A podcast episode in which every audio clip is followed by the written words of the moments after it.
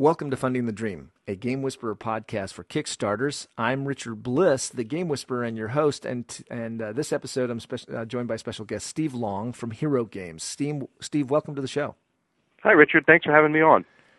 Hey, this is exciting. Uh, your project, your Kickstarter project, which is what we're here to talk about, the Book of the Empress, uh, recently funded. Uh, you guys uh, passed your 100% mark, and I got I, have got to believe after all the guests I've talked to, that was a, a thrilling moment to do that. It absolutely was. You know, the the day that it happened, we all sort of you know had a little virtual party and cheered. We were really thrilled that we got to that level, and you know, particularly thrilled that you know we're getting there with sort of the direct support of our fans. That's the best thing about it is it's sort of the fans speaking to you directly. So let's uh, for those who aren't for those who aren't familiar, the Kickstarter project is called the Book of the Empress. And let me spell that because it's not. Uh, I think some people might think emperor, emperoress or something like that, but it's E M P R E S S, the Book of the Empress. Uh, and uh, Steve, you're with uh, with Hero Games. This is a, this is a Hero Games supplement. Is that uh, an accurate way of saying this? Yeah, that's correct. It's it's a supplement for our Champions game line, which uh, you know has been around for 30 years now and it uh, uses the hero system, which is our core set of rules. It describes uh, one aspect of the Champions universe, which is our superhero setting, and the setting that is also forms the basis of the Champions Online uh, MMO that a lot of people play. Um, and it describes uh, one of our master villains. We've done two or three of these book of the uh, supplements that take a focused look at one of the major villains in the setting and describe you know all sorts of specific details about them you know their bases and their personal psychology and how their powers work and their you know robot minions and what have you in this particular one oh go ahead no no no sorry in this particular one uh, looks at uh, a villainess called Istvatha Vahan. She is a our dimensional conqueror villainess. She rules an empire of about a 100 million dimensions in the Champions Universe multiverse, and of course has her sights set on Earth. She's tried to conquer Earth's dimension two or three times, and our valiant superheroes have always managed to fight her off.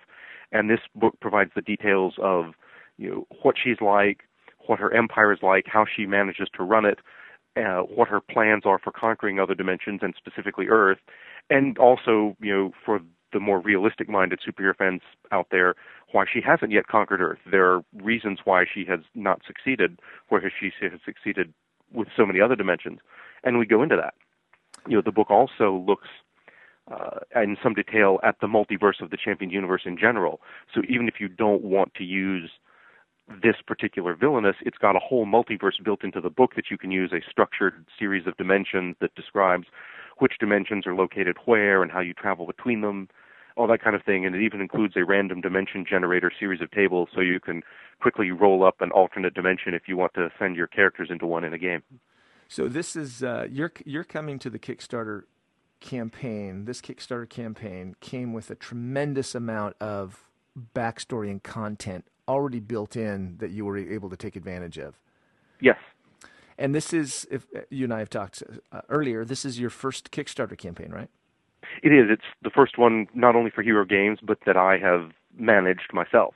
Um, and we're very pleased with the results so far. It's, you know, uh, an interesting new possibility in this brave new world of modern creativity and publishing. And I think it's something that Hero can use going forward to produce more books. So you know, Hero has been around for a a, a long time. The Champions has been yes. around for a long time. Why uh, why go with Kickstarter versus the traditional way? You guys have been successful bringing out books and uh, and RPG material for. Is it been decades? It's been decades, right? It has. Yeah, I mean, the the company itself has been in existence since uh, 1980 or 81, depending on how you want to measure it. My business partners and I have owned the Hero Games assets for just a little over 10 years. Um, and we decided to sort of shift our production strategy away from traditional publishing to try Kickstarter because, you know, given the nature of the RPG industry and the current state of the economy, traditional publishing just wasn't working for us the way we wanted it to. And we thought Kickstarter might be a better approach. And so far, things are looking good. You know, we're very pleased that you know we succeeded with our goal. You know, we had a fairly high goal for the book, which was ten thousand dollars, and we reached that uh, in, I think in a little under two weeks of our 34, 35 day run. And just uh, last night, I think we broke the, through $12,000 on our way towards our secondary goal of 14,000. So, you know, so far we're very pleased with how it's all gone, and you know, looking forward to trying again. What was what was some of what was part of the traditional publishing that made it so difficult that uh, encouraged you to look at Kickstarter? Well, the particularly the the fact is to do traditional publishing, you know, at the way the way and sort of the level we were doing it, you have to maintain a staff and you have to have offices and you know the amount of money coming in from RPG sales these days just wasn't enough to maintain the staff in that way.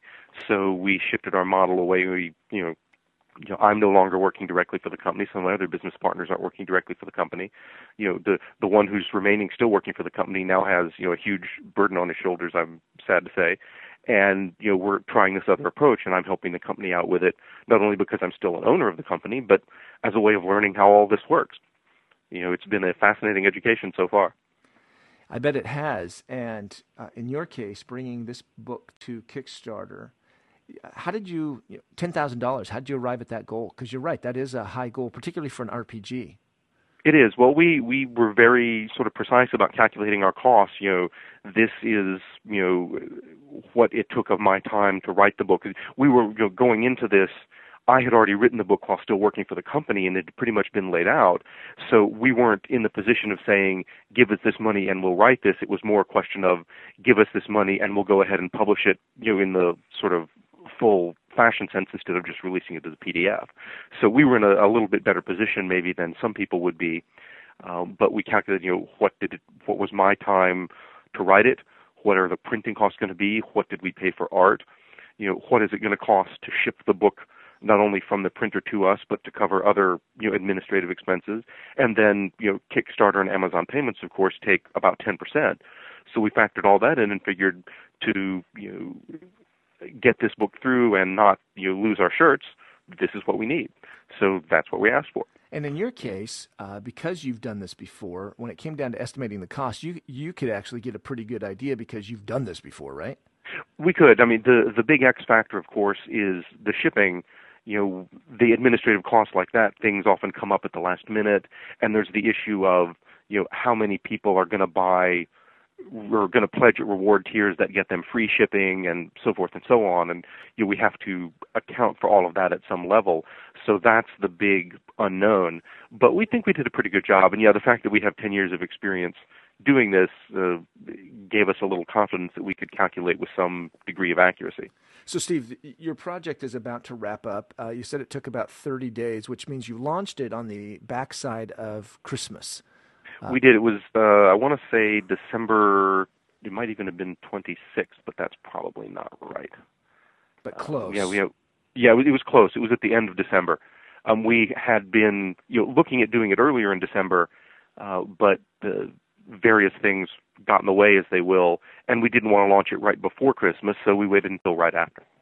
And tell me, uh, how long how long this process? You did research. You uh, you kind of thought about Kickstarter um, how long did that process take for you to do the research, figure out what you needed to do, uh, get the project up there, and, and get this thing going? I, I spent uh, several days, you know, not you know full eight-hour days, but several days, you know, focusing primarily on researching the Kickstarter. I think that you know is sort of the first step in this. Is you know, there's no sense reinventing the wheel.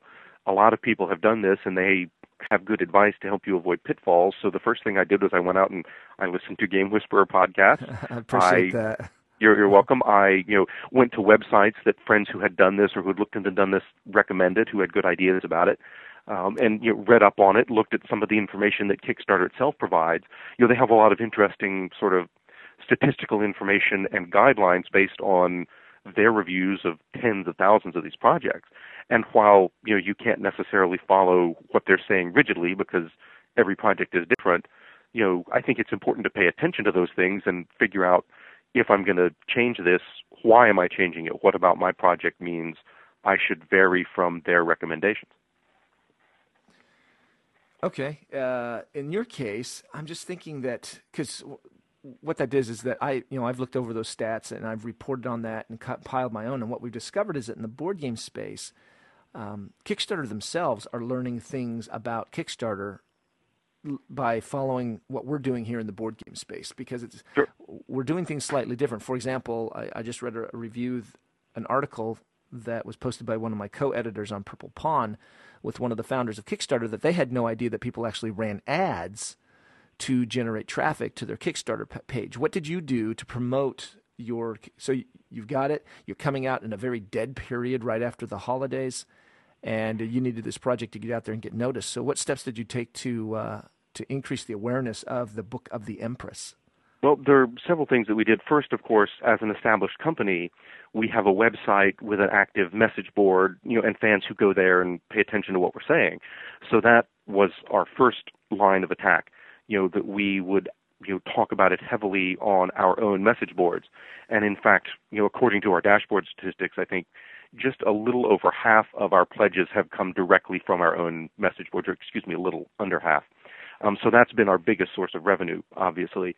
But then, for example, I mentioned the Champions Online MMO, which is based on the Champions Universe property and therefore attracts some people who are interested in the setting in general. And so I mentioned it there and talked about it. I've discussed it, you know, frequently on my own Facebook feeds and Twitter feeds. Uh, I've mentioned it on my own website where I have one of their little widgets, that wonderful little widget that Kickstarter, uh, you know, will you creates for you. And we actually got one uh, one pledge straight off that widget. So on that basis alone, I take full credit for the success of the entire project. uh, you know, because I've only recently launched the website, so not too many people know about it. You know, and then you know we there are other gaming sites like RPGNet that have forums or threads specifically for people to mention RPG related Kickstarters. And so we talked about it there. So, you know, the, the, the difficulty in the RPG space, not necessarily the board game space, is that it's hard to get information out. The average gamer doesn't necessarily come to websites or go to conventions or any of those things. They just play games. Uh, so reaching them is often a little difficult, and I'm glad that I, through our website in particular, we've been able to to get the word out to people, and it's slowly but surely filtered out. I think it it has now. In your case, let's talk about the the structure of your of your project of the pledges themselves, because you know as we look over it, um, you've got something that I that I don't play a lot of RPGs, and it's it's not due to interest. It's due to everybody who reaches our stage in life. You get a little older, and and uh, you get all kinds of responsibilities that start to press on you, whether it's job or children or parents. And yeah, RPGs uh, is a very time intensive hobby. It is, and it, and it, it, you can't just sit down and play. Um, so in your case, which always attracts me, well, you've got pledges that that is the ability. You have pledges that give backers the ability to help craft characters in in the in the universe. Is that correct? We do. We actually added that uh, tier uh, about a week, week and a half ago. Um, initially, we didn't have that there um, because we were following the sort of the general Kickstarter guideline that to avoid choice paralysis, you want to you know, limit yourself to about five to seven tiers. So we followed that advice. We felt that made sense.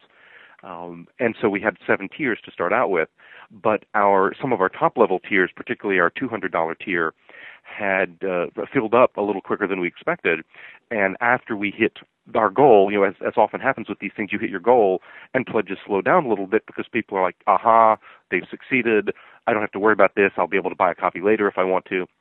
And so when that happens, you need to find ways to continue generating support and pledges because the more you get now, the better it is for everybody going forward. Right. Better quality, so we, better, yeah, all kinds of things. Yeah. yeah. You know, our 80 and 200 dollar level pledges had included you know perks like signed copies of specific numbered books and so forth and so we couldn't do anything more with that. So we decided what can we add that will draw in some interest and attention? And one of the things that I thought of was well why don't we let people you know contribute by making up new characters? There's plenty of room. We can't put them into the book because the book's already laid out but we can do these as a PDF that we give away to everybody who's backed the Kickstarter. Let's see if anybody you know nibbles on that.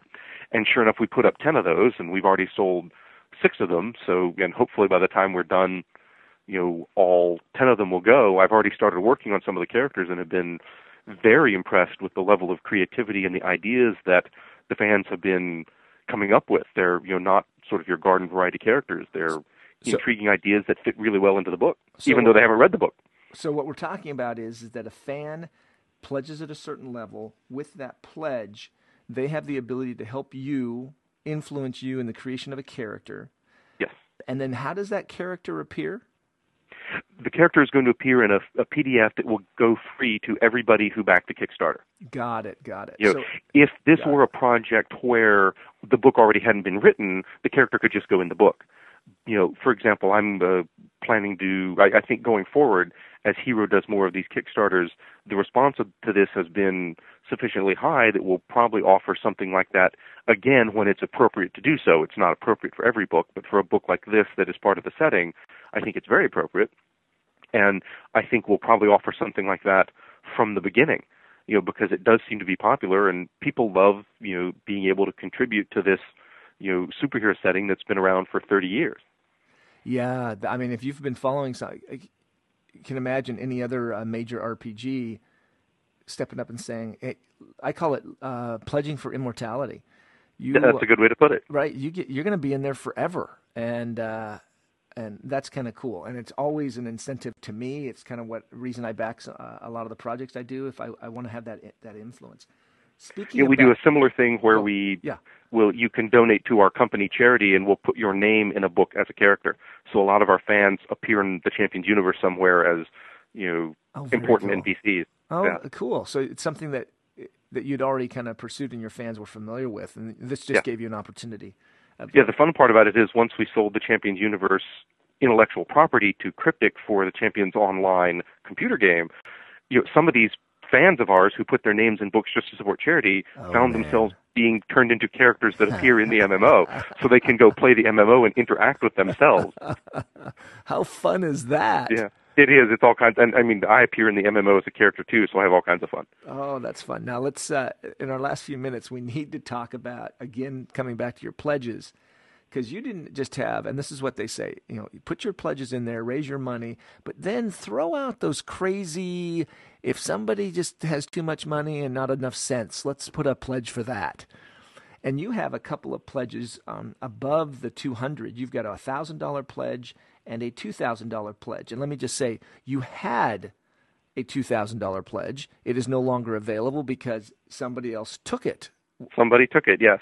$2, and for that matter, only one of only one of our we had two of the thousand dollar pledges, and only one of those is remaining. has been is remaining because somebody took one of them. So, yeah, but yes, you know, as I'm sure you've discussed, you know, with the, in other episodes of you know the Game Whisperer, to a certain extent, you put the crazy upper level tiers and even the low, lowest level tiers as a way of sort of funneling people to the middle tiers where they're more likely to want to go anyway. Right. Um, and I, I honestly never expected anybody would actually take the two thousand dollar level tier, and we're you know, immensely gratified that somebody did. I don't know whether it was you know the the one gamer who you know felt he could afford it or whether he took up a collection from his gaming group or what because the reward for this of course is that the company at its own expense will fly me out to this guy's house and I'm going to run a game for him and his gaming group using the material in the book.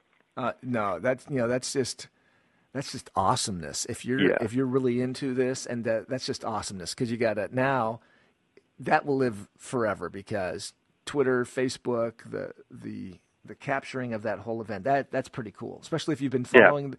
if you've been following the universe for as long as it's been out the opportunity to just uh, to do that. I mean that's worth that's worth the money. Absolutely. And we, once we in, instituted the $150 create a character pledge we extended that for free to the thousand dollar and two thousand dollar backers and we made it available to the two hundred dollar backers for a slight increase uh, in the pledge to cover the expense of creating character um, so these guys are all getting to create characters as well. In fact, I just wrote up the two thousand dollar backer wrote up his character yesterday. I'm sort of doing one of them a day. Very uh, cool. And let's talk. Yeah. Then the last thing we've only just got a minute or so here. Uh, let's talk about what I'm seeing, and that is so far in 2012, as we're watching all these projects successfully fund, RPGs are becoming, uh, they're increasing in popularity. Yes. Um, Peter Adkison with Gen Con is going to be on the show here uh, in the next couple of episodes, and I've reached out to him and I reached out to you because I I'm I'm thinking that 2012 is going to be the year of the RPG on Kickstarter. There were some ex- uh, very successful Kickstarter projects last year, Far West, Quantum, that were RPGs. But Absolutely. It, but it would appear that the increased level of interest, particularly you, you guys are established company, established brand, established content. You didn't just make this up um, we're going to see more and more of that. You, do you have any insights about that? The, the this resurgence. I, I think you're absolutely right.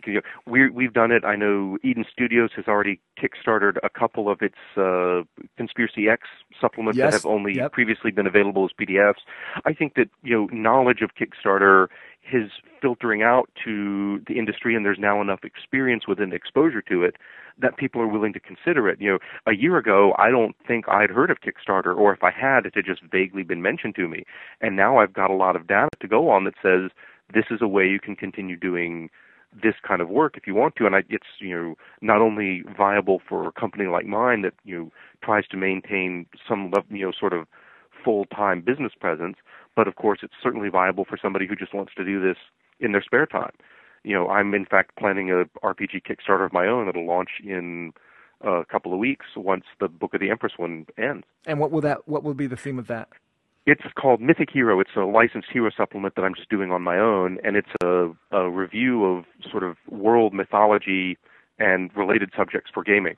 Um, it's going to cover a couple of dozen different pantheons from around the world, including not only old favorites like Norse and Greek, but a lot of very obscure ones that have I don't think ever been covered for gaming, like Etruscan and Maori and Hawaiian and Slavic. Oh, how fun! Um, that, know, that'll be great. Are, are people? Are you going to be uh, out and about in the uh, in the con scene? Will people be able to see uh, see this and be able to uh, uh, play this? Uh, are you going to be doing some appearances? well, I do have a couple coming up. I mean, I'm, I'm going to be a guest at a convention called um, forgive me if I mispronounce this name, uh, UbiCon up in Buffalo in April. And beyond that, we'll just see. It's a question of you know, who's willing to invite me out and what I'm willing to do. I hit a lot of local conventions here that I can drive to. StellarCon coming up in a couple of months, for example. I'm going to have a presence there. In fact, uh, uh, the author Pat Rothfuss is their writing guest of honor, and he and I are working up a charity event uh, where it's a game that he's going to run and I'm going to play in. Um, and and so just to let people, just let listeners know, uh, local for you, you're in Greensboro, North Carolina. Yes, I am, and StellarCon is like one town over in High Point. Okay. Um, but I do a lot of small conventions sort of in this area. I did one just last weekend. In fact, I attended the Illogicon over in Raleigh. Steve, this has been great. I appreciate you taking the time. Uh, we're we're thrilled to see the success that you've had, and we're thrilled that uh, we're going to see some more of this coming out. So thank you very much for joining us here on Funding the Dream. Thank you. I've I've had a great time, and you know I hope that people who want to do RPG projects going forward, you know, can you know will learn a little something from this, and I'll probably have a few blogs to say about my experiences with all of this on my own website, which is stevenslong.com, in the few next few weeks once it all wraps up. Is that Stephen with a V or PH? With a V, yes. StevenSlong.com. So, .com. so we'll have uh, our listeners take a listen. You have been listening to Funding the Dream. Hopefully, you've been inspired by uh, what you've heard here. Uh, we're grateful f- for backing and supporting us on our podcast. Now it's your turn. Take your dream, take the inspiration, go find a way to uh, be successful. We're looking forward to seeing you fund your dream on Kickstarter. Thanks for listening. Take care.